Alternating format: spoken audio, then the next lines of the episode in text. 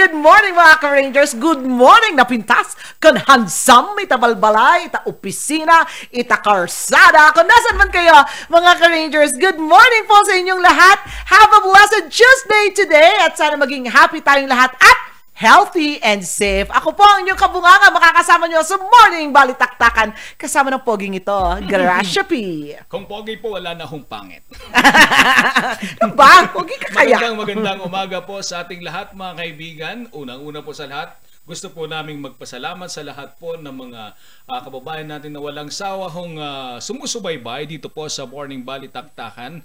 Muli ako po si Dobby Di Guzman nagsasabing balitan na at meron pang tawanan dito lamang po sa Morning Balitaktakan partner. Ano po ang ating ihahatid ngayon sa ating mga kababayan na nag-aabang in the comfort of their homes while sipping a hot coffee. Ay! Nag-imas Yes, naman hot talaga, no? Tuwing morning, mga ka-Rangers. Alam niyo na wala sa atin to eh.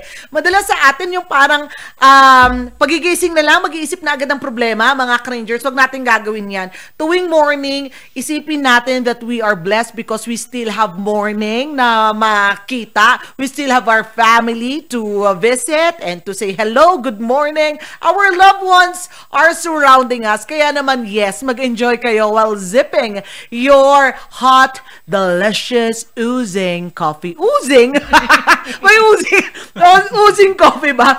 Mga ka-Rangers, inom lang ng inom at mag-enjoy kayo tuwing umaga. Every gising is a blessing. You always remember that, ha, mga ka-Rangers? Tulad ng sinabi ni Kadobi, Marami na naman po kaming hatid sa inyo. Kadobi, local, international, kasama dun sa sinabi mong balitaan at halakhakan. Mm, tama yan. May mga bago tayong ipapakilalang uh, segment ngayong araw. Siyempre, yan po ay courtesy of uh, uh, Miss Rain.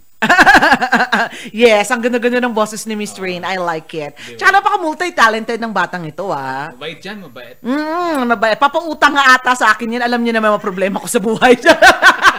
Hoy, good morning po sa lahat ng mga nanonood sa atin ngayon all over the world from Qatar. Idil Fitr po nila ngayon, ha? mga ka- kapatid nating Muslim kadobi. Ah, kailan ba matatapos ang Idil Fitr nila? May 11 or May 13? Kung hindi ako nagkakamali, 13 eh. Yun ang nasa calendar ko eh. Ma- mabuhay po kayo, magkaroon po kayo ng ah, um, fruitful uh, practice ngayon pong uh, Edil Fitir. Hello po kay Jovi Jomlao Posadas, dyan po sa Qatar. Kay Ma'am Malu Zambrana, na miss na miss ko na, lalo na ang manok niya. Hello, good morning, Madam Malu. May birthday ako ah, yung manok ah. good morning, Ren. Siyempre kay Architect John Ardon Bagdad Jardinil. Galit na galit to kagabi, Kadobi. Bakit? Di umano, may mga ilan ditong mga hotel sa Baguio City na napaka mahina, napakamababa ng kanilang hospitality skills. Ay, oh. Lalo na yun nandun sa may Mines View.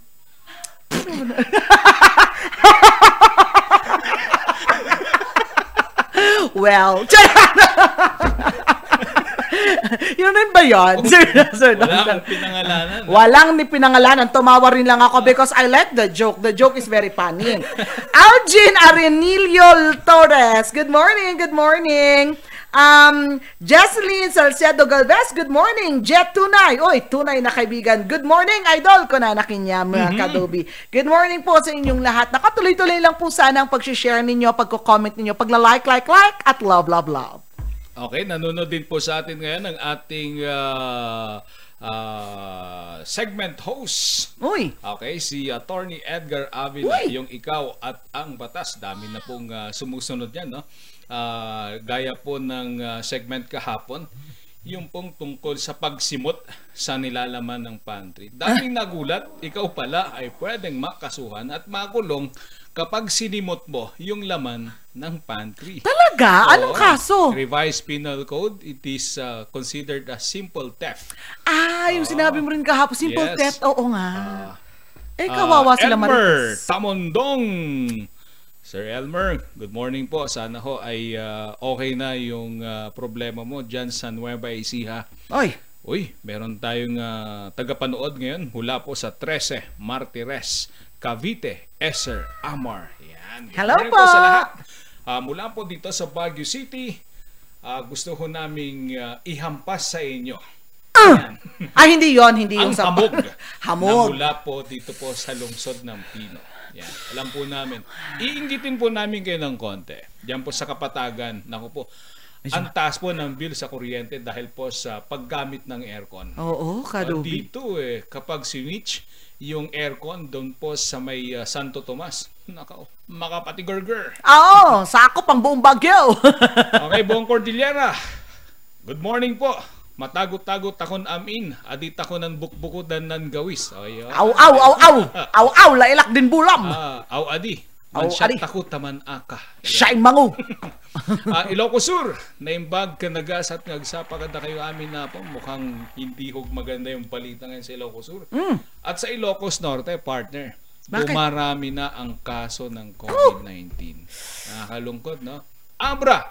Oy! Kumusta po kayo? La Union, Pangasinan. Oy, Governor ah, Pogi Espino. Maabigyagaw, sir. Yan po sa Pangasinan, Central Luzon, Region 2. O yan. Sana po ay ah, ipagpatuloy po ninyo ang pagtutok sa Morning Balitaktakan. Kung meron po kayong mga gustong hinaing ah, na idulog dito po sa Morning Balitaktakan o sa RNG Luzon, okay? Iparating lamang po ninyo dito po sa comment section. Anytime po, ating pong i-storify yung mga yan. And syempre, kung meron po kayong mga tourist spot, mga pagkain, yan, mga negosyo na gusto hong ah, mapalago na sa tingin po ninyo ay makakatulong po sa inyo ang ah, RNG Luzon, you are very much welcome. We will uh, welcome you with uh, open arms and open legs. Nye! Open Ah. legs. Open arms po.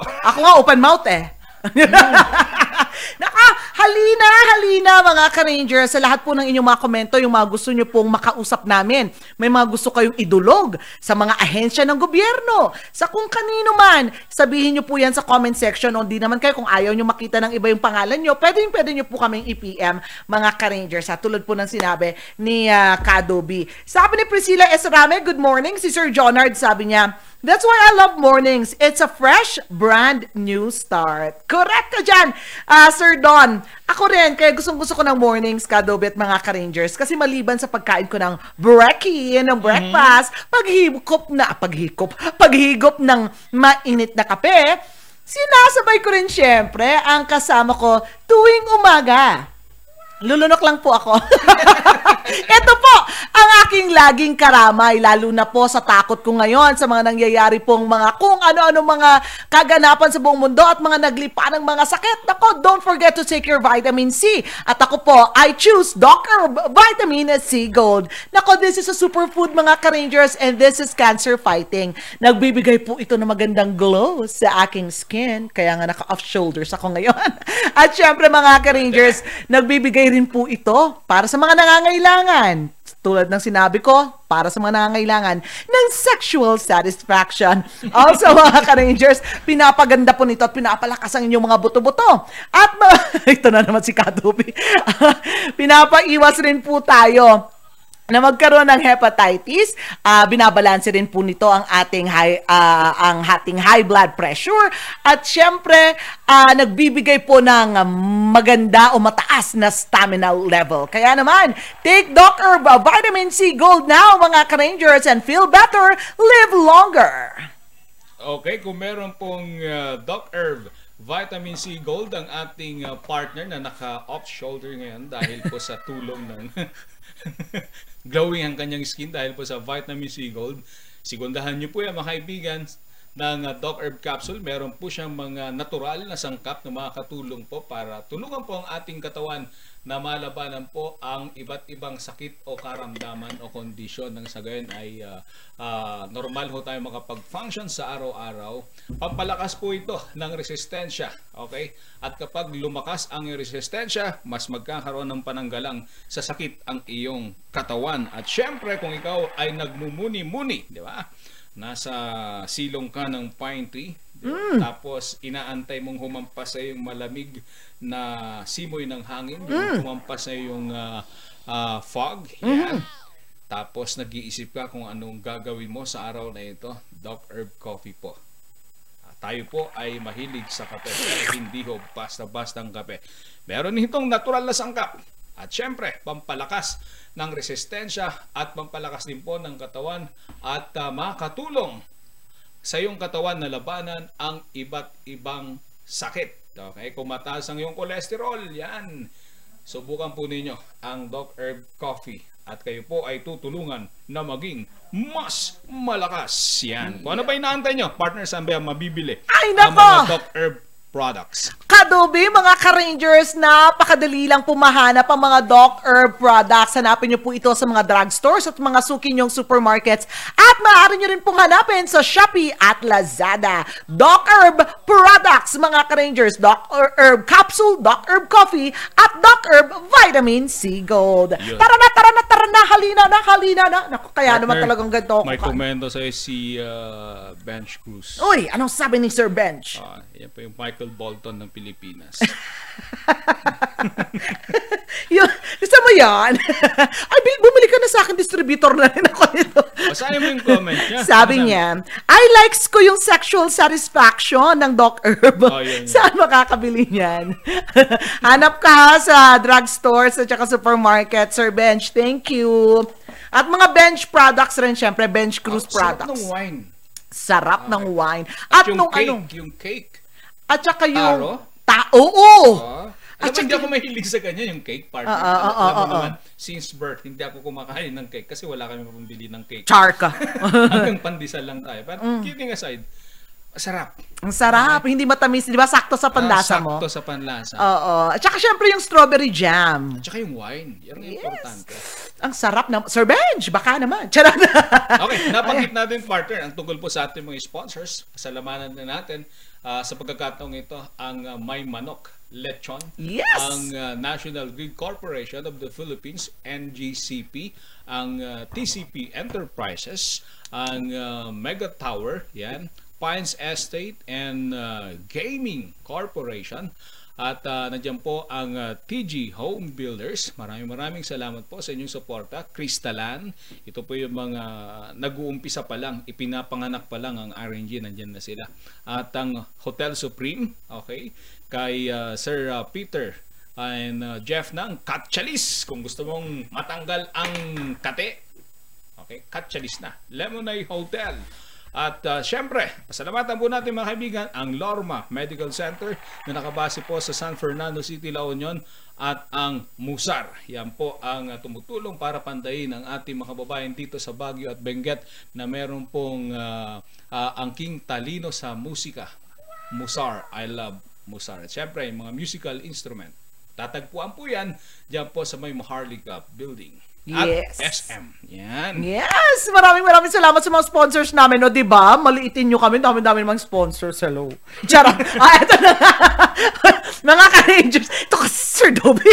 mga ka-Rangers, hindi lang rin po yan ang hatid namin sa inyo. Siyempre, kailangan may kabuluhan naman ang ating pinag-uusapan. Gusto yung dapat nai-inform kayo sa mga pangyayari dahil marami sa ating kadobi hindi na nanonood ng mga hard news ngayon dahil alam mo nasa stress sila kadobi. Pero ngayon, ibibigay natin mga balita in a light way. Yung mga dapat mo lang naman malaman para at least informed ka. Kaya naman, eto na ang...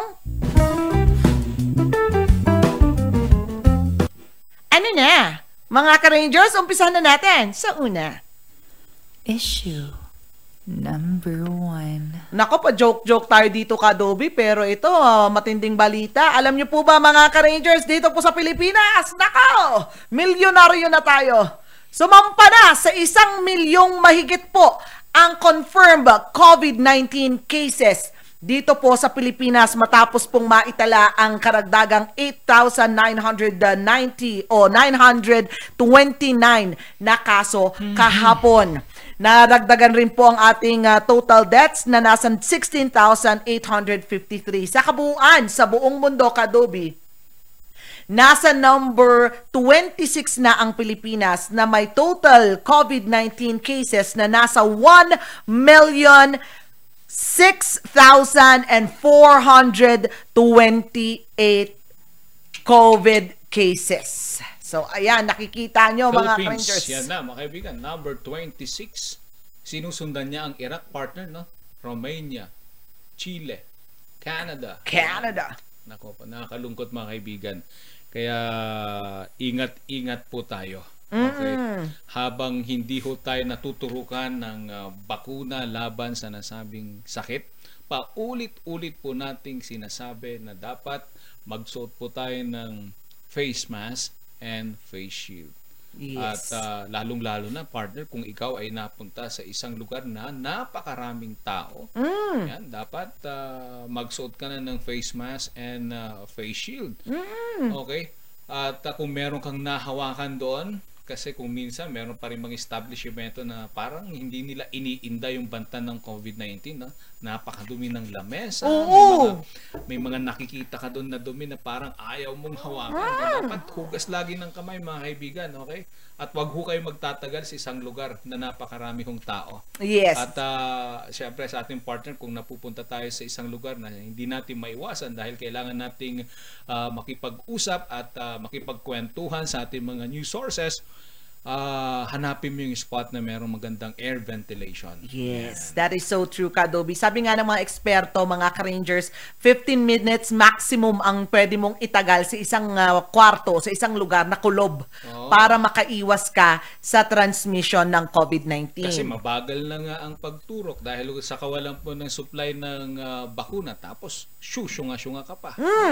Parang ah, ah, inapakan mo yung iyong ah, sentido común. Eh, hi, COVID-19. Diba? Welcome. Mahirap po ngayon. Wala po pa rin mga ano, available uh, bed uh, sa mga hospital. Full capacity pa rin po. At kung wala ka pong PhilHealth, wala ka pong HMO, kawawa ka. Kawawang pamilya mo. Sinasabi ko sa'yo. Imbis na yung perang ibabayad mo sa hospital, eh makadagdag na rin sa pambili ng pagkain sa pagkainan, ibibigay mo pa sa hospital. Hospital bills. Nako, hindi natin kaya yan. We cannot afford, mga ka-rangers. Sa Ha? panahon ng pandemya, partner, ang mga mahihirap gaya natin ay lalong maghihirap.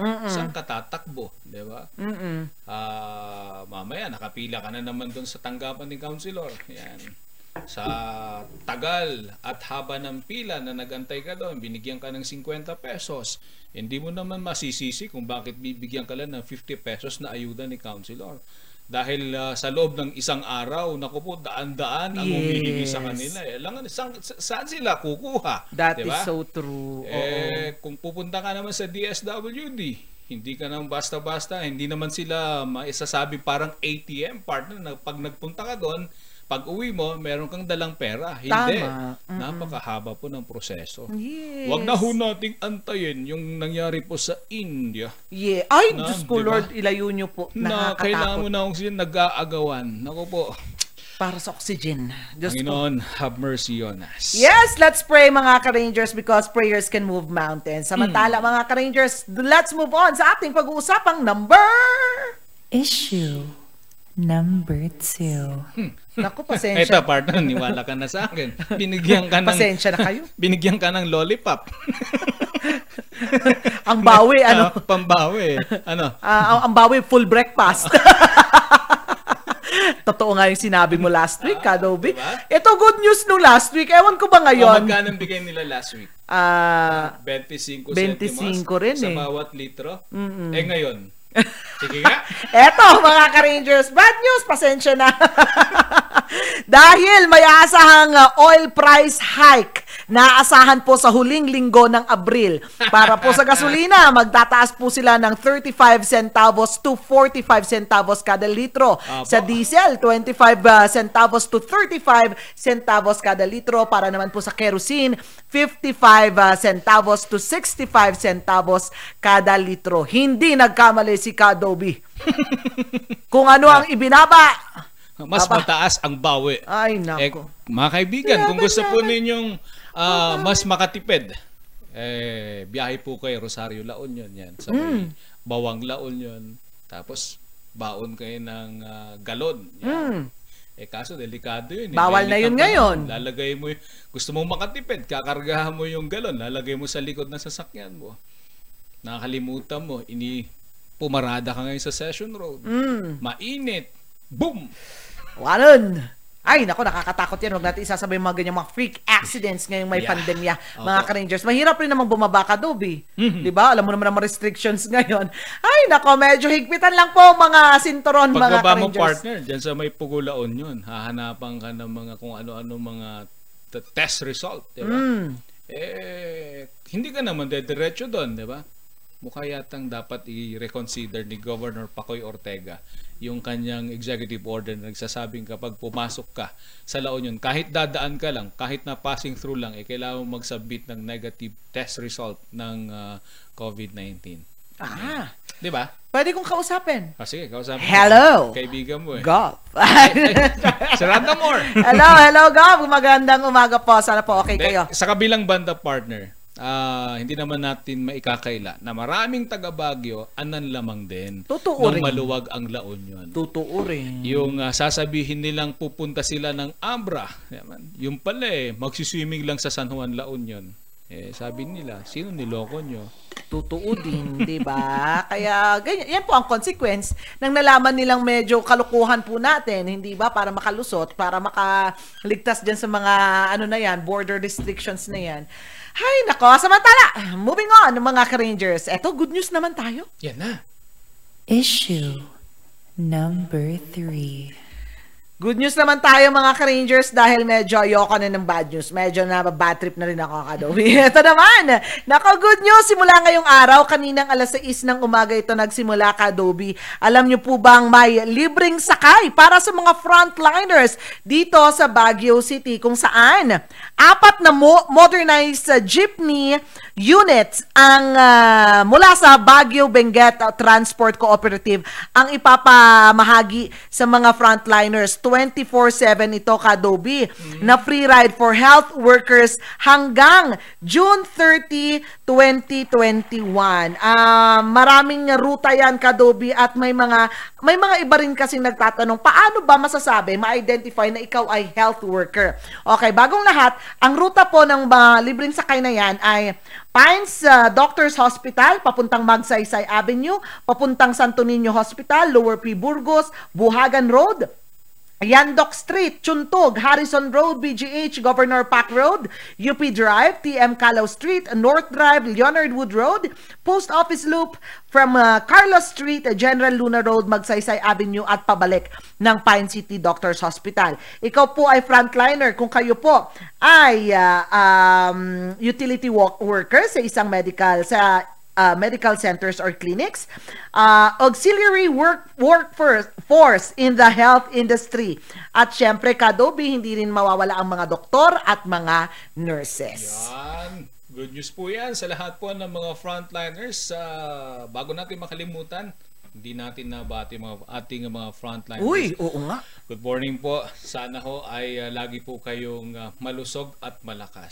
Okay. Napag-uusapan natin yung libreng sakay partner. Alam mo ba na noon pang April 17, yan po ay ipinapatupad na sa Tagudin, Ilocos. Wow! Yan, meron pong ah, libreng sakay sa mga residente na nagtatrabaho sa mga kalapit na bayan. Libre po yan mga kaibigan. Lahat po ng mga residente na may trabaho po. Halimbawa, kung ikaw ay magtatrabaho mula po sa Tagudin, papuntang Santa Cruz, Candon at Vigan, yan, bibigyan po kanila ng ah, libreng sakay. At syempre, ah, yan po ay ah, programa ho ni ah, Mayor Roque Versosa ng ah, Tagudin, Ilocos Sur. So take note, ah, it was implemented way back in April 17.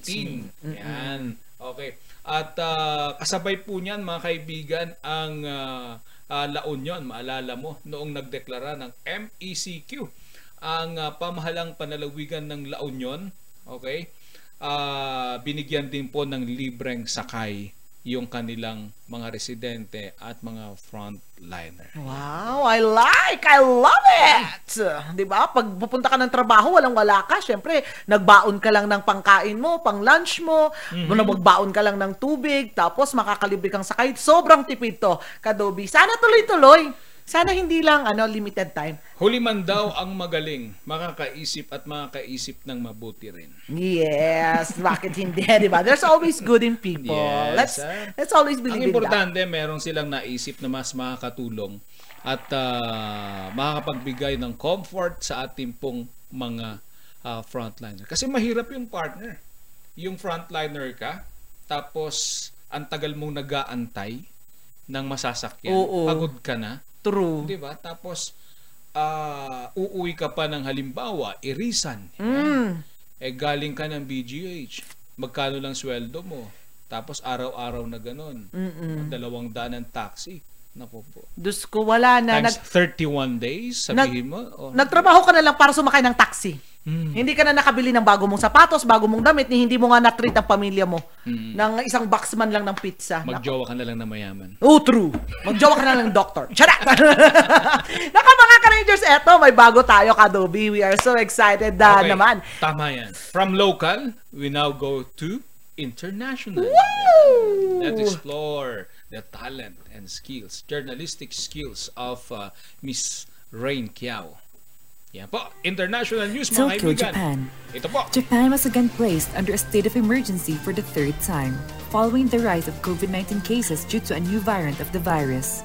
The 17 day emergency state began on April 25, which is set to end on May 11. Within 17 days, department stores, malls, theme parks, bars, and restaurants selling alcoholic beverages, theaters, and museums will be closed. Schools and grocery stores will remain open, but for universities, online classes will be held. Despite the escalation of COVID 19 cases in Japan, the government and the Tokyo Olympic organizers are determined to continue the Olympic Games from July 23 to August 8, regardless of the call of its people to postpone the Games due to the surging cases of COVID 19. Switzerland. Swiss authorities have now confirmed that they have now an individual affected by the COVID 19 variant first discovered in India. The first case of the Indian variant of COVID 19 has been discovered in Switzerland, according to the Federal Office of Public Health. Based on the report, a passenger who changed flights to a European country before heading to Switzerland may be the cause. Belgian authorities recently reported that 20 Indian nursing students tested positive for COVID 19 upon arrival in Paris, France. Indian health authorities called the new form of COVID 19 virus discovered in their country as the B1617 variant. It is also cited as the cause of another outbreak of coronavirus infections in India, where many have already died. The World Health Organization has not yet reported it as a variant of concern. Myanmar. The National Unity Government spokesperson and cabinet minister, Dr. Sasa, claimed that there will be no possibility of dialogue until the junta, known as the State Administration Council, agreed to dialogue terms. The National Unity Government has requested that the junta restore the country's democratically elected leaders and parliamentarians from its November election, including state councillor Aung San Suu Kyi. Other demands include an end to violence against civilians, the removal of troops from the streets, and the release of its political prisoners. A five point agreement was released after the ASEAN meeting. Unfortunately, the junta chief did not submit to calls for the release of political prisoners, including Aung San Suu Kyi, even though statements hearing for calls of their release were brought up. Myanmar's ongoing political warfare started when its military regime claimed widespread fraud after its election. The country's election commission said otherwise as there were no evidences to support this claim. To date, around 750 people have been killed by security forces in response to ongoing demonstrations against their February 1 coup.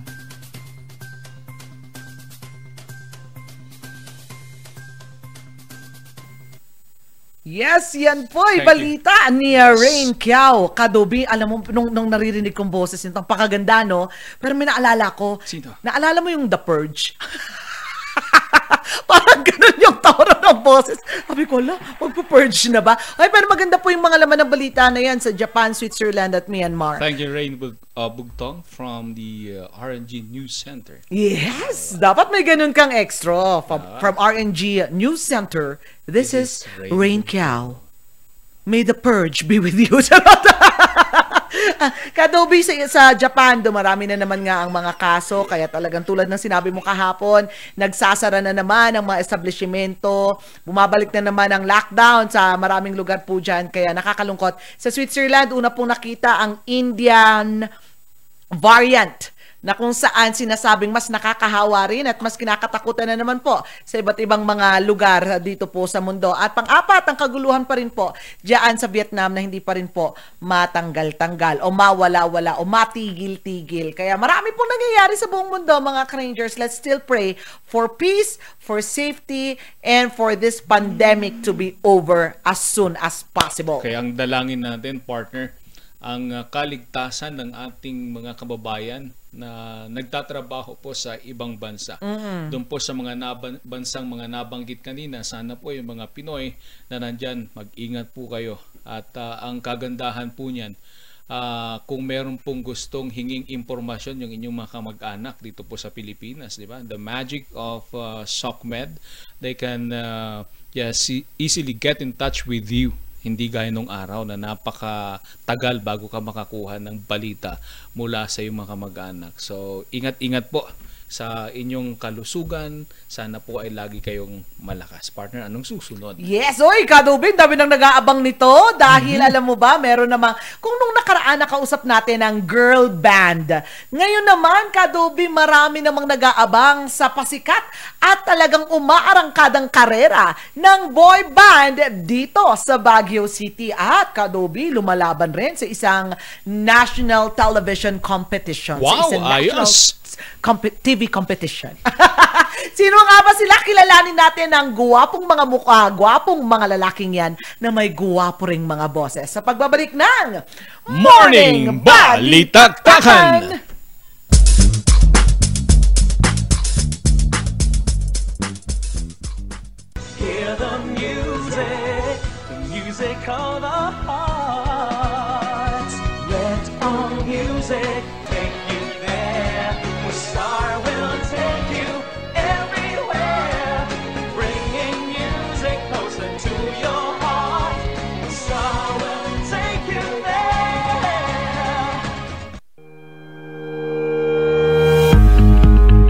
Baguio Country Club, the first and only five star mountain resort in the Philippines, is fully equipped and ready to welcome you back. The club has thoroughly worked on adapting to the new normal. The usage of any of the facilities and amenities of the club is governed with specific rules, regulations, and procedures in accordance to the medical, physical distancing, and disinfecting protocols. And as you return back here to your second home and make new memories with us, we assure you that at the Baguio Country Club, you do not have to worry because we can assure you that the club continuously puts great importance to the health, safety, and wellness of its members, guests, and employees.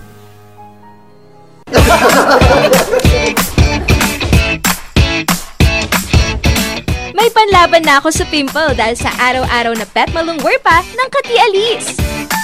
Say hi to a new confidence with Kati Alice. Narito ang ilang tag-initipid tips na pwedeng gawin ng hindi nahihirapan at nananatiling komportable sa pang-araw-araw na pamumuhay. Linisin ang fan blades ng electric fan para mas malakas ang buga ng hangin pero mas matipid ang konsumo sa kuryente. Kung gagamit ng aircon, isara muna ang mga pinto at bintana para mas mabilis lumamig ang kwarto. Siguraduhin ding malinis ang aircon filter at condenser. Magtulungan tayong lahat sa mahusay na paggamit ng kuryente upang masigurong tuloy-tuloy na may hahatid ang kuryente saan man sa bansa. Isang paalala mula sa NGCP.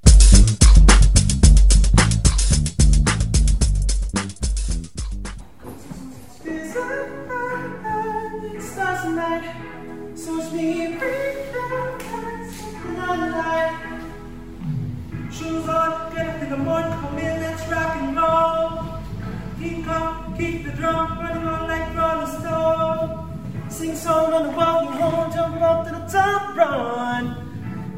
Call me on my phone, I see you, give me pop.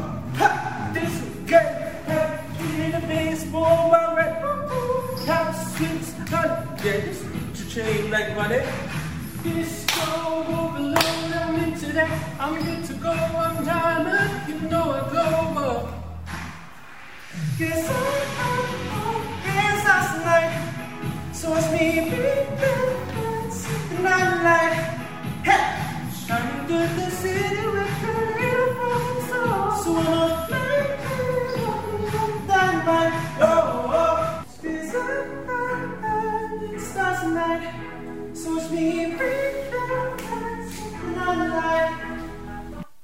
Yes, sa inyo pong napakinggan, napanood ang boy band na yan. Napakaganda naman ng awitin.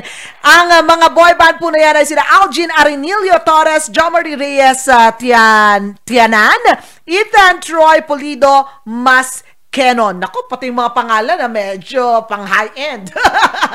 Palapakan po natin, makakausap po sila natin ng live via virtual interview. Good morning, boys! Good morning po!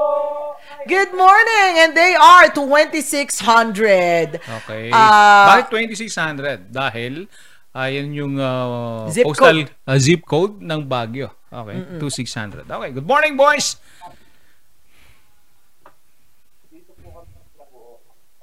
Good morning po. Ko, medyo mahina ang audio. Medyo lumapit tayo konti, guys. Try natin lumapit ng konti. Ito na naman tayo. Yan. Yan, try natin. Hello again. Ah, sa tanong ni Sir Dobie, bakit ulit 2600? Try natin ang audio. Um, so, kasi kasi dito po sa namin and actually pali kami. Gusto kami for uh,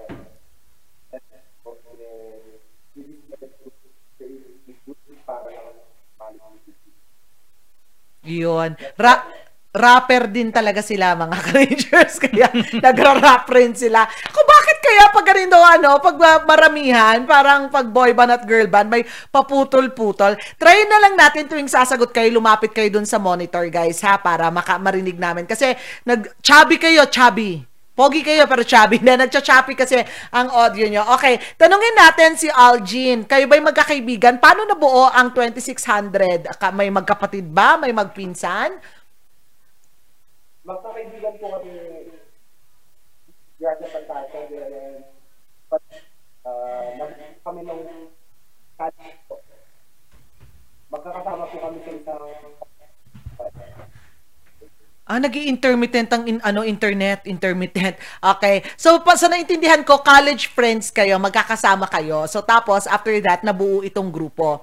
Okay. And, kayo rin ay pasok sa top 25 nito pinag-uusapan ring ah, contest sa national TV. Tell us about it. Again, pwedeng palapit na lang doon sa, ano, doon sa, mon, ah, doon sa gadget nyo, kung ano man ang gamit, gamit ninyo pag sasagot po kayo, ha? Go ahead, please.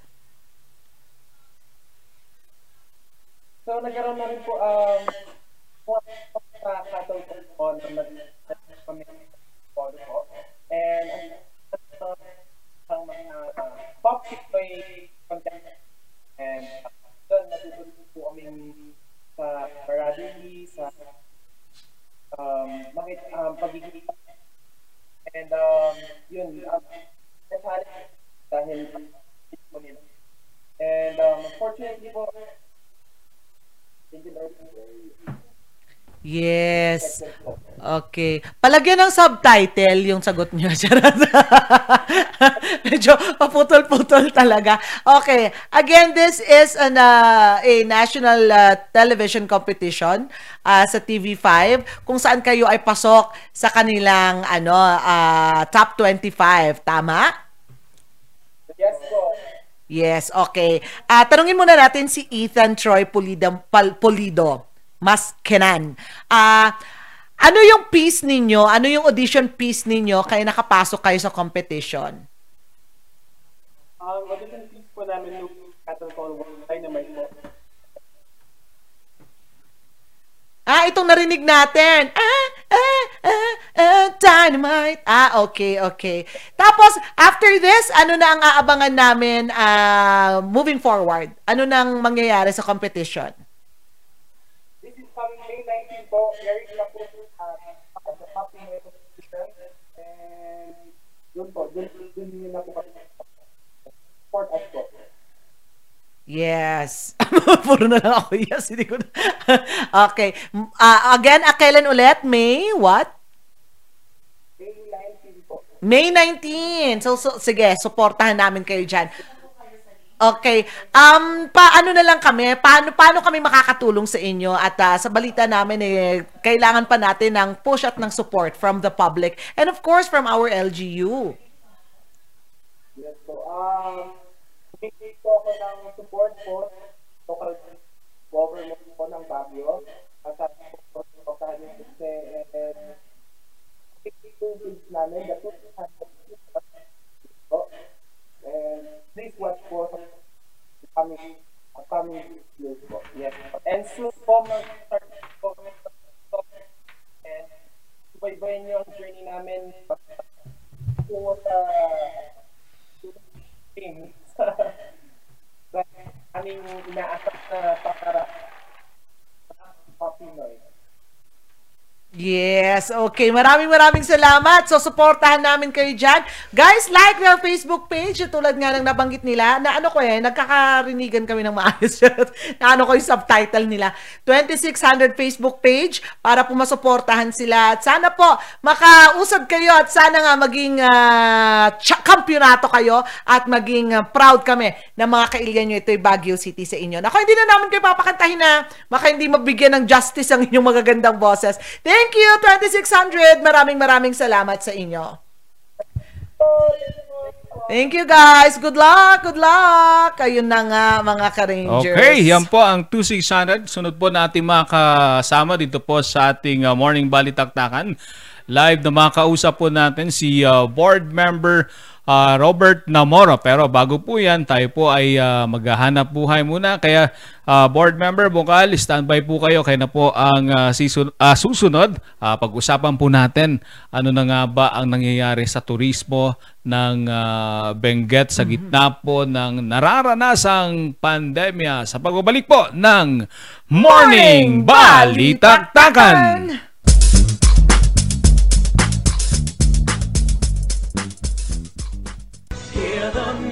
music, the music of our hearts. Let our music take you there. Star will take you everywhere.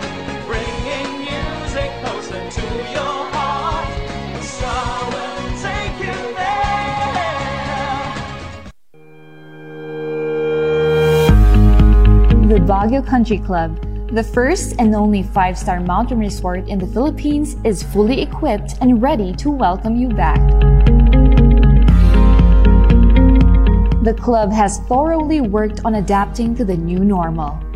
The usage of any of the facilities and amenities of the club is governed with specific rules, regulations, and procedures in accordance to the medical physical distancing and disinfecting protocols. And as you return back here to your second home and make new memories with us, we assure you that at the Baguio Country Club, you do not have to worry because we can assure you that the club continuously puts great importance to the health, safety, and wellness of its members, guests, and employees.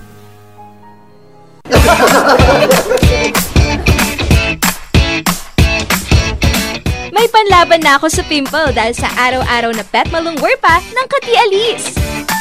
Say hi to a new confidence with Kati Alice.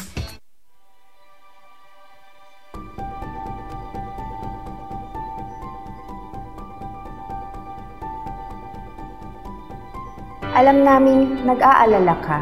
Kaya ginagawa namin ang lahat ng aming makakaya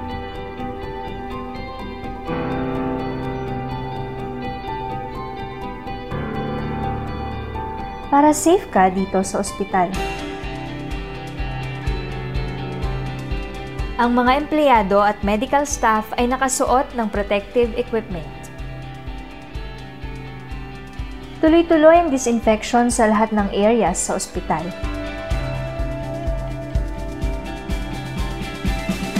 Sinisiguro din na may tamang social distancing ang mga pasyente Ang bawat pumapasok, kinukuha ang temperatura at mga detalye para sa contact tracing. Hiwalay ang lugar sa mga regular na check-up o procedure. At sinisiguro ang mga equipment at kwarto ay sterilized at malinis.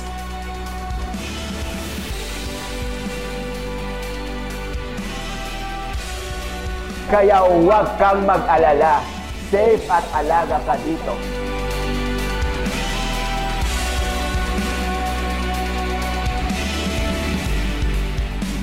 Dito sa Lorma Medical Center, nakahanda kaming magbigay serbisyo nitong bagong panahon para sa iyo at para sa pamilya mo. –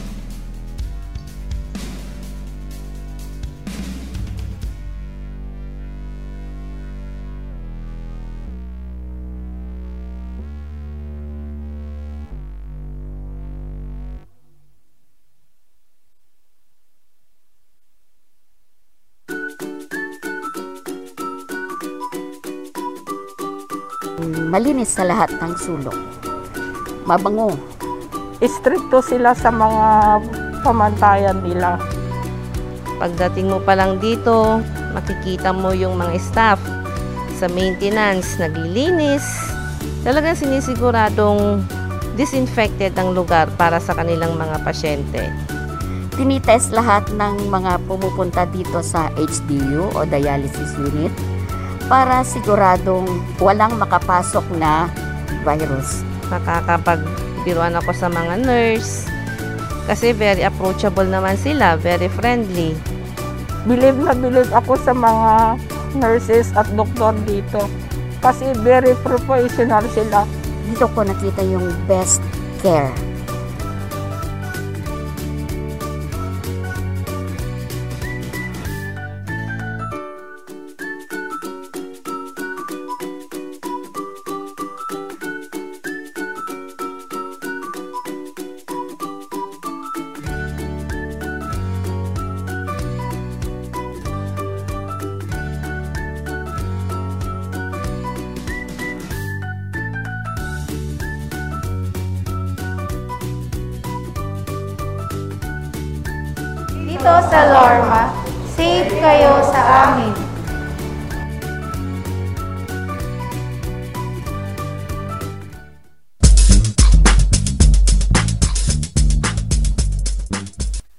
Yes! Good morning!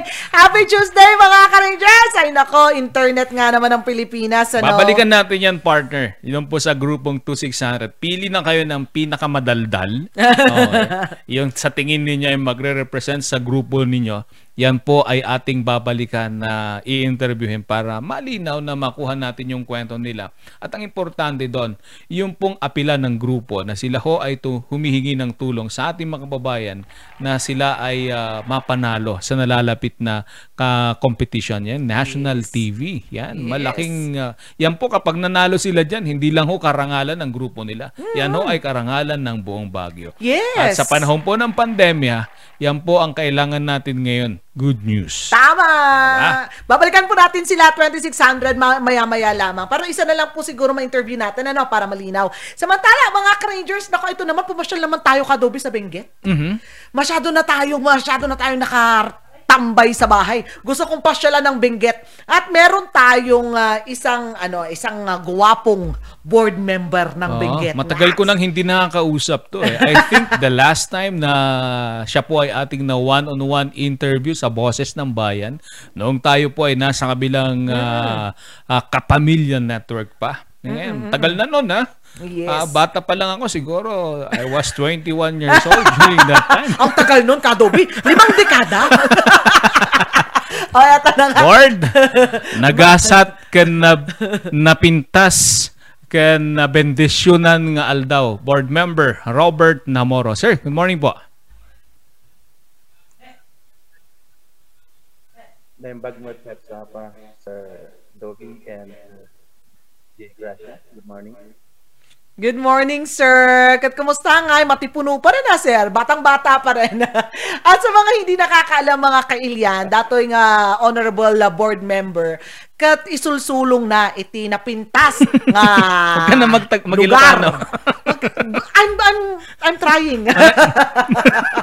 Sinusulong niya Yan. ang mga ano beautiful spots in Benguet Mhm. kasama ng kanyang grupo. Kaya ko kwento niya sa atin. Ah, board member, ano-ano nga ba yung mga hindi pa namin na-discover na mga places po sa Benguet na na-discover ng inyong grupo at pinopromote nyo na rin po as a board member?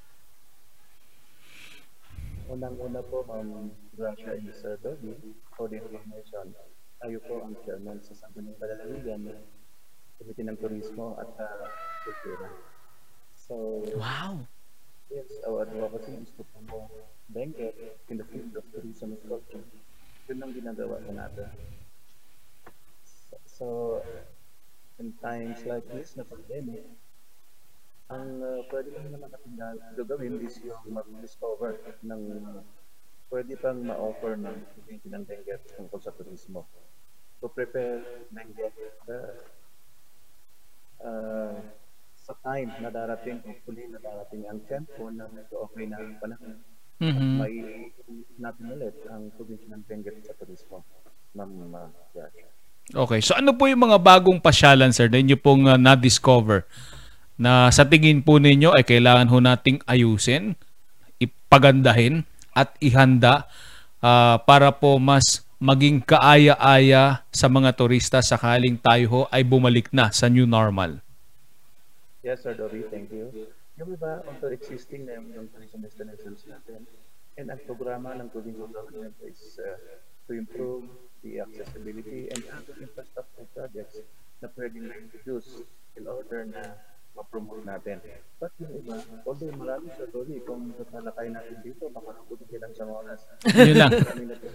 Ang uh, ang grupo at office ng tourism office ng uh, provincial tourism office ang daming ano na validate na proposed tourism sites sa probinsya kaya may listahan tayo pero masyadong marami pero Sir, pili ka na lang yung top 3.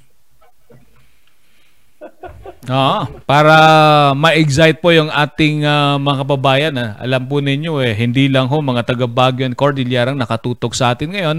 Marami ho tayong mga OFW na sa tingin po natin, pagbalik ng mga yan sa Pilipinas, ah syempre ngayon lang sila makakapag-relax. Sigurado yan, talagang pupuntahan po nila. eh, sige basahin ko na lang ito anyway konti lang naman ito pwede natin basahin Opo, opo. Ito, yung mga na-validate at na-assess na proposed tourism sites sa probinsya. So this is a demand-driven activity, no? So we targeted 100%, meaning we will be validating all, all requests na request ng local government units to be validated. So na unang-una, ang nandito is the validation of the proposed tourism site at Toyokbok Falls and Anang River in Tamog Sablan, that is the municipality of Sablan. Validation of proposed tourism site in Bobok Rizal, that is in Bukod. Validation of proposed farm tourism site in Aliting, Atok. Validation of Mudaan in Pamilyang Agritourism site in Silan, La Trinidad. Assessment of accommodation establishment at Star Colleges in Silan, La Trinidad. Validation of a burial cave in Bagon. And validation of Bulalakaw Cave in Tabao, Kapangan. Validation of Dangwa Cave in Tabao, Kapangan. Validation of a proposed tourism site in Daklan, Bukod tourism site in Bila Bukod, and uh, forest bathing activity in La Trinidad in Tublay, proposed tourism site in Pastong Atok, Ikit Bukod, and the Pasalubong Center in Ambassador, and uh, Bibil O Park, Ambassador Tublay. So yung mga ito, although medyo pwede ng pasyalan, pero hindi pa masyadong naayos. Mm. For validation, we will be identifying some programs and projects na pwedeng ma-introduce in order na, yun, sabi mo, Sir Dobby, na pag nag-normalize na siguro yung panahon, pwede na natin i-open for tourism, not only uh, the local tourists, but of course, uh, foreign tourists. Sir. Mhm. Sir, paano po yung uh, process, sir? Uh, I am made to understand na ang isang local government unit ay uh, magsasuggest po sila ng uh, isang tourist attraction uh, sa pamahalang palalawigan po ng Benguet uh, through your uh, office and then i-validate po ito. Ganun ho ba yung process, sir? Yes. Yes po, sir. May provincial tourism office tayo na in charge doon. So may mga tao tayo doon na uh, pupunta, mag-validate, and uh, i-note nila, i-record nila kung anong pwede, kung anong pwedeng introduce sa program or project. And it, it is very feasible na pwedeng ma-open for tourism. Mhm. Ah, ano po ang uh, for the uh, enlightenment po of the public, ano po ang uh, purpose ng uh, validation, sir? Uh, so Adobe, as I said well ago, yung feasibility kung pwede bang ma-improve or hindi. For example, ang isang uh, ina-introduce na tourism site, although from the barangay level, sila ang nagre-request na ma-validate. Ang gusto nila, uh, ma-validate para ma-improve kung ano man ang kailangan or kung paano natin i-market. So we just validate the area and uh, strategize on how to market the area and introduce some other uh, projects improvements in order na uh, siguro masatisfy natin yung uh, tourism, uh, turista natin. Sa Okay. So aside from that, sir, uh, in the course of validation, sir, uh, dun ho din ba nalalaman o nadidetermine kung ang uh, Provincial Tourism Office ay posible hong makapagbigay ng uh, halimbawa financial assistance sa isang LGU? Dahil meron uh, natanong po natin yan dahil uh, sa tingin po natin may mga LGU na meron po silang mga potential na tourist spot pero wala ho silang financial capability to uh, develop that uh, tourist spot, sir. Yes po, Sir Dovi and um, Rasha. Yun ang isang purpose natin. Nice. Uh, Aha. so, walang na kulang yung pundo natin sa tourism uh, office, pero pinaprioritize natin yung pwede at yung kaya ng budget. So, sa planning natin year, nag uh, nag uh, introduce tayo tayo ng mga pwedeng ma-develop and we are giving uh, some appropriations on that matter. Kaya yun, merong tulong financial and to be counterparted of course siguro from the municipal uh, government and the barangay. Yun ang system na ito-promote natin ngayon. Tulong-tulungan yung local government unit. Kasi sila din naman ang ma, mag, uh, parang will benefit if ma-develop yung area nila. Mm, having said that, sir, uh, open ho ba ang uh, Benguet sa PPP? Yes, I think that is one of the programs of the government na very acceptable naman. Actually, may mga programs na tayo dito sa province na uh, yan ang sistema, scheme. Ah, okay po. Yes. Sir, uh, napakaganda po ng uh, plataforma na ginagamit ninyo dahil gumagamit rin po kayo ng social media to promote po yung mga ano pa yan, ano, mga i-validate po nating mga tourist spots soon to open para po sa public pag wala na nga po itong pandemya. Ang tanong ng iba, dahil nga po meron po tayong Elevate Benguet na grupo ninyo, ano, open po ba kayo sa ilan pang mga vloggers or vloggers na madalas ay kabataan para po sumama sa inyo and to discover more of of Benguet? Yes po, Ma'am Gracia. It is a welcome development of meron kasi yun naman ang purpose natin to market the province of Benguet. Uh, not only uh, nationally but of course internationally because we are preparing the province of Benguet in the field of tourism and we believe that uh, Benguet is very very rich kung tungkol sa turismo ang pag-uusapan na madam. So we are very open Nagpapasalamat po kami kung may mga group na mag-volunteer na tutulong sa amin because it is our advocacy. Yes, at balita ko talagang out of your pocket pa nga po minsan talaga ano uh, Sir Robert yung talagang pag uh, paghanap ng mga budget para po makapunta ang mga kabataan na yan sa iba't ibang mga lugar. Uh, sa mga nagtatanong po kasi syempre mas maganda rin po siguro. Alam niyo naman po tayo dito sa Cordillera eh gusto po natin eh talagang uh, pure igorot yung mga makakapagpakita ng mga magagandang lugar sa kanilang lugar. Meron rin po ba kayong uh, pakikipag-usap sa mga local communities po sa Benguet para po sila mismo yung pang, kung baga maturuan natin to promote their uh, own place? Yes, ma'am. Gracia. Actually, matagal na yan. Yun ang kultura ng Benguet or Cordillera na may pagmamalaki natin, yung tulong-tulungan. So we are tapping also the people, the community help us. So when we go to a certain place, sila mismo ang tumutulong sa amin, sumasalubong sa amin, and nag-explain uh, sa amin kung ano yung lugar na pwede nilang i-promote.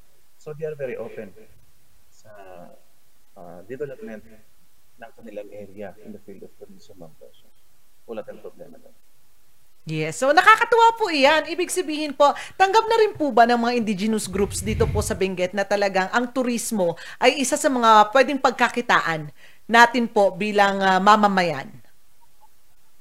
Yes po, Ma'am Gracia. Sir Dobby, actually, hindi lang hindi lang naman yung tourism spots or yung uh, uh, natitingnan natin ang pwedeng i-offer.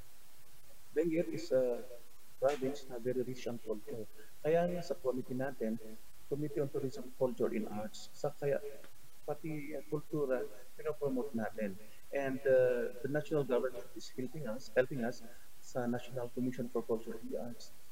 May mga program tayo sa kultura. Yung mga sa pagkain, yung paggawa uh, ng mga local uh, foods, and yung local products, mga kayabang, loom weaving, school of living tradition, yun po, tungkol sa kultura. So, it is also an additional income to them sa community because uh, tinutulungan ng gobyerno and at the same time, nag-organize sila, then pag marami na, na silang nagawa, pwede namang i-market natin yung mga produkto nila. Marami tayong programang ganun. Actually, this coming 29, November 29, we will be uh, introducing the kining, kining making or yung uh, smoked meat making para Wow. ma-promote natin yun as the delicacy of uh, Benguet people or the Cordilleran people. Nice. At maliban po dyan sa nasabi nyo, maganda rin po yung narinig namin na talagang tumutulong po kayo sa mga small entrepreneurs na taga Benguet dahil pinopromote rin po natin ang kanilang mga small businesses. Tulad po ng mga coffee, ah, coffee shop sa Benguet na marami pong hindi nakakaalam. Tell us about this po, board member. Yes. Actually, yun ang isang uh, tinatarget natin, yung mga local entrepreneurs na nagsisimula. Because of the effect of the pandemic, maraming nawalan ng trabaho. And our people are trying to make a living in such a way that makakasurvive tayo. So all we are promoting yung mga maliliit na coffee shop, malaki man or maliit, and uh, to put it on uh, the social we will have some customers para patronize so, product ng isang uh, coffee shop or a uh, uh, ina. Ma'am, Okay. Sir, kung Apo, sir, kung sakasakali pong ah, magbubukas na yung mga tourist spot ng ah, Benguet, ano ho ba yung ah, inaasahan ng mga turista na pupunta dyan aside from the ah, chance to ah, see the beauty of a certain tourist spot? Meron ho ba mga added ah, value na inyo pong ihahanda para sa kanila? Yes, Sir Dobby, of course. Uh, very hospitable naman ng mga Cordillerans, ano? And that is one na, na pwede, pwede natin may malaki sa mga turista natin. Of course, not only the food na visit or yung view ang pwede natin offer, but of course, some other things na pwede maka-enhance or maka-enhance sa tourism industry natin, sir. Mhm. Opo. Sir, pagdating po sa safety, paano po ninyo ah, pinaghahandaan ito? Yes, we are also coordinating with our force multipliers. If ever, sa example na, tika-coordinate tayo sa mga barangay. Kasi may mga train na mga barangay tayo, ano, train for uh, for guiding and uh, sa first aid, uh, ang tawag doon, yung para sa safety ng mga turista natin. Of course, sa kapulisan, sa, sa munisipyo, then sa barangay. Well, uh, uh, coordinating with those local government units in order to safeguard our tourists pag uh, pupunta sa isang lugar. Okay. Sir, Walang problema. Aha, kung sakasakali pong magbubukas na ito pong mga pasyalan, sir, sa inyo pong ah, validation and ah, assessment, ah, sa tingin po ninyo mga ilan po sa ating mga kababayan ang mabibigyan po ng ah, hanap buhay? Although uh, I don't have the exact figures or Dolby, Apa. pero sa tingin natin, marami-rami rin. Kasi aside from the payment or I mean entrance fee na pwede pupunta sa local government and of course sa mga sweldo ng mga tour guide and other personnel na nag uh, natap na mag-man sa isang tourism destinations. Of course, we have the mm, business establishment, yung mga maliliit na store na pwedeng parang direct benefit sa mga tao. Kasi ang turista, pag pupunta sa isang lugar, syempre, gagastos at gagastos yan. Opo. So, marami-rami rin din sa tingin natin na maraming uh, makikinabang dito. Not Okay. the local government, course, direct uh, benefit to the people. And ah, sa tingin po natin, pati ang Baguio po ay makikinabang kapag mas lalo hong sumigla yung ah, turismo ng Benguet, sir. Yes, Sir Dobby. Yun nga ang purpose natin eh. Para give and take sana. Pag may overflow ng turista sa Baguio, I think Benguet is open to uh, touch or welcome. Kasi pag may tourism destinations dito sa Benguet, of course, siguro Baguio ang unahin nila. Then, they will come to visit also the province of Benguet. And that is a very good uh, example of uh, mutual uh, uh, agreement ng isang dalawang LGU para magtulungan sa tourism. At yan po yung konsepto, sir, ng uh, BLIS, yung Baguio, La Trinidad, yes. Itogon, Sablan, Tuba, and Tublay. Ito ho ba ay napag-uusapan po ninyo, sir? Para ma-realize natin yung concept ng BLIS. Ah, uh, okay po. Okay. Sir, uh, panghuling tanong po from my end. Uh, alam ho natin na talagang hindi pa ho pwedeng buksan yung mga tourist spot ng uh, Benguet dahil po sa pandemya. Pero sa tingin po ninyo, kailan ho kaya uh, maibubuk maibubukas sa mga turista yung po mga pasyalan ng Benguet? Uh, we will be waiting for the pronouncement of the President kung ano ng classifications natin classification natin pagdating sa quarantine. So maybe the local government will decide. But as of now, may mga lugar naman dito sa Benguet na nag-open na. Pero yung mga taga lang, or Benguet people lang, wala mo ng outsider. So it depends sa local government kung ano ang guidelines nila na pwedeng uh, gawin. Kasi may mga iba naman na pwede. May ibang local government na nag-open. Pero syempre yung limited ang participants And may mga protocol na na gagawin para makapasok na. Like ano pong mga municipality ito, sir? Uh, board member? Tublay. Tumawag ako sa kay Mayor Lauro last time and sinabi niya, ito lang ang open, ito ang hindi pa. Ganon. Kapangan and uh, I think Pangkayan and Kabayan. Ato, may iba rin doon na pwedeng mabisita pero yung iba hindi mo na pwede. Okay, y- yun po. of people. Aha, kayo po ang uh, nakabanggit sir yung pong atok kasi ang dami ho mga tumatawag sa amin kung kailan po pwedeng buksan sa mga turista ang PG Heights Place at ang Northern Blossoms. Meron ho ba kayong impormasyon sir kung kailan po ito bubuksan? Halimbawa sa, taga, sa, sa mga taga Baguio lang.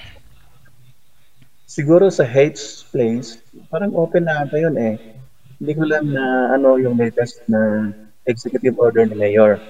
Pero hindi ko masyadong na ano yung executive niya kung pwede yung outside Benguet. Oh, But ang latest na nakuha natin is within Benguet lang muna. But hopefully, uh, at the end of the month, siguro mag-iba na yung status natin. Maybe we will be opening outside Benguet. Of course, with certain limitations. Okay, sir. Thank you po. Maraming salamat. Sir, ako na lang panghuli na rin po na tanong, bakit po sa palagay nyo dapat makipagsabayan ang mga tourism spots dito po sa Benguet sa mga kilala ng tourism spots sa Pilipinas? Ano po ang pagkakaiba natin mula sa kanila? Thank you, Ma'am Gracia. As I said a while ago, uh, very unique ang probinsya ng Benguet in the field of tourism. Kasi may nahalo na dyan na pagkain, kultura, and of course, the hospitality of the people of the province. And of course, uh, gusto natin, syempre, income. Number one. Hindi naman siguro, no, pero one of the reason why we want to put Benguet sa mapa ng turismo is isa na yon sa income ng LGU, income ng mga tao. At uh, yun, um, we are offering maybe unique Oh, ito yung takore. Yung unique na kasi kasama natin sa mga turista natin. Uh, Ma'am Dite. Ah, uh, Ma'am uh, Russia.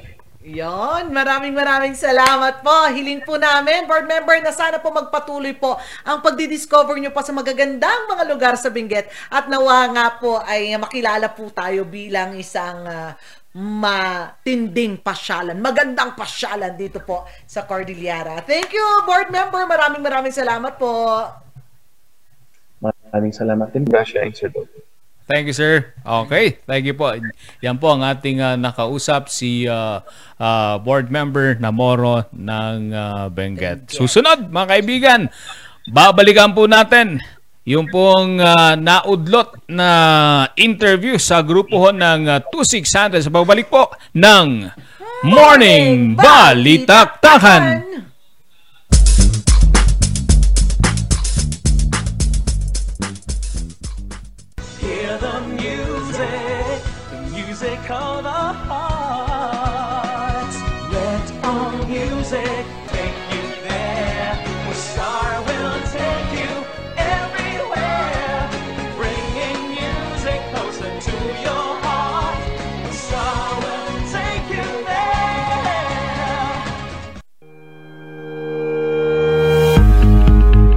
Baguio Country Club, the first and only five star mountain resort in the Philippines, is fully equipped and ready to welcome you back.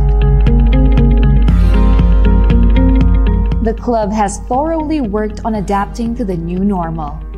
The usage of any of the facilities and amenities of the club is governed with specific rules, regulations, and procedures in accordance to the medical physical distancing and disinfecting protocols.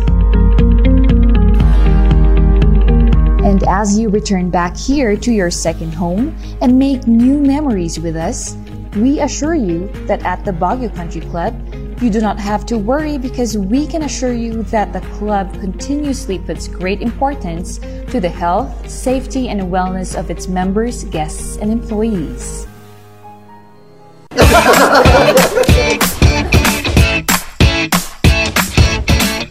Panlaban na ako sa pimple dahil sa araw-araw na pet malungwer pa ng Kati Alice. Say hi to a new confidence with Kati Alice. Hello, good morning, TJ Home Builders po. Ah, TJ Home Builders po? Yes po, sir. Sir, ah, paano po umorder online ng mga hardware supplies? Ah, yes po, sir. Madali lang naman pong mag-order through uh, our uh, Facebook page po. Punta lang po kayo sa facebook.com slash tghomebuilders at i-message nyo na lang po kami doon at meron lang pong sasagot sa inyo. So meron po tayong indoor, outdoor, tsaka meron din po tayong for kitchen, for bathroom, uh, at mga lightings po. Sir, ang TG Home Builders po ay isang tindahan na nag-offer po ng mga finishing material.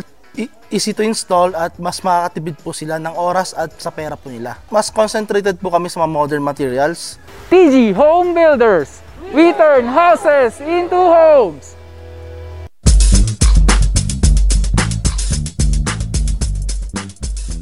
Ah, di ba? Kabilis lang mga ka-Rangers. Eto na nga, para naman po may saysay rin ang pagpapakita nila ng talento at paggising nila ng maaga ngayon. Kada may balikan natin kasi nakakainis lang talaga itong internet connection. Babalikan po natin ang naundot nating pakikipagkwentuhan sa 2600 boy band. Hello!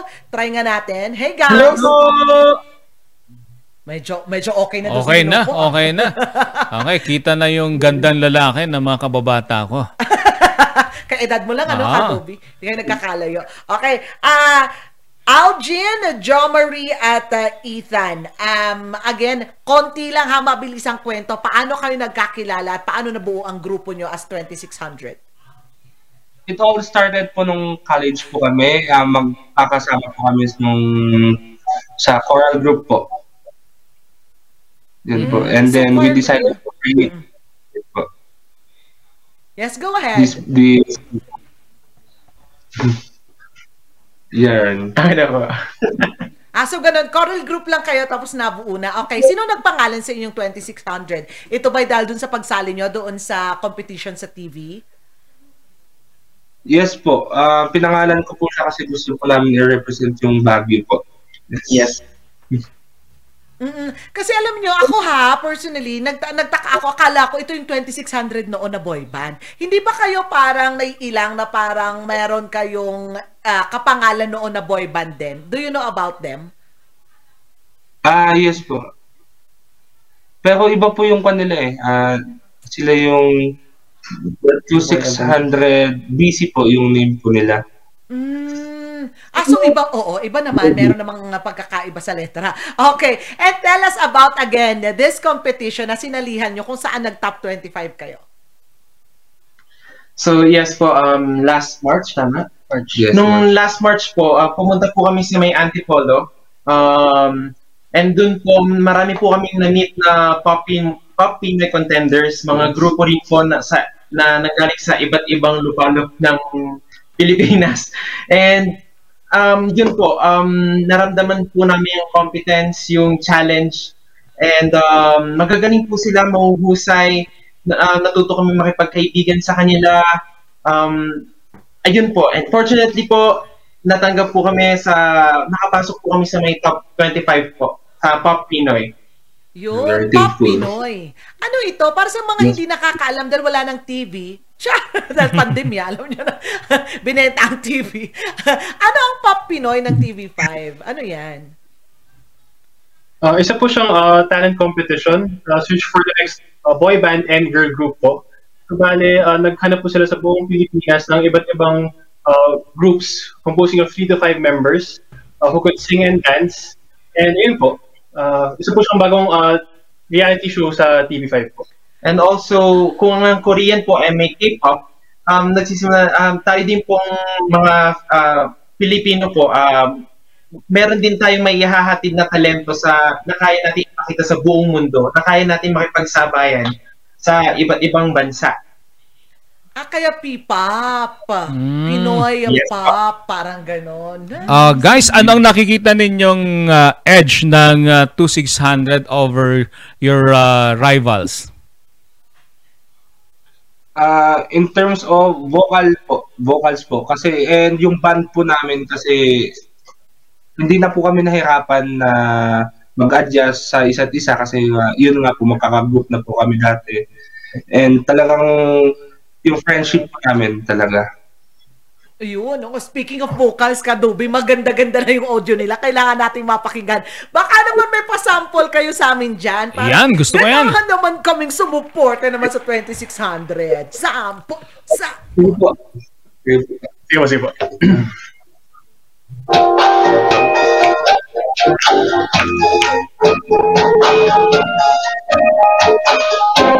Yari. Minsan, sabi niya sa akin, sandali na lang.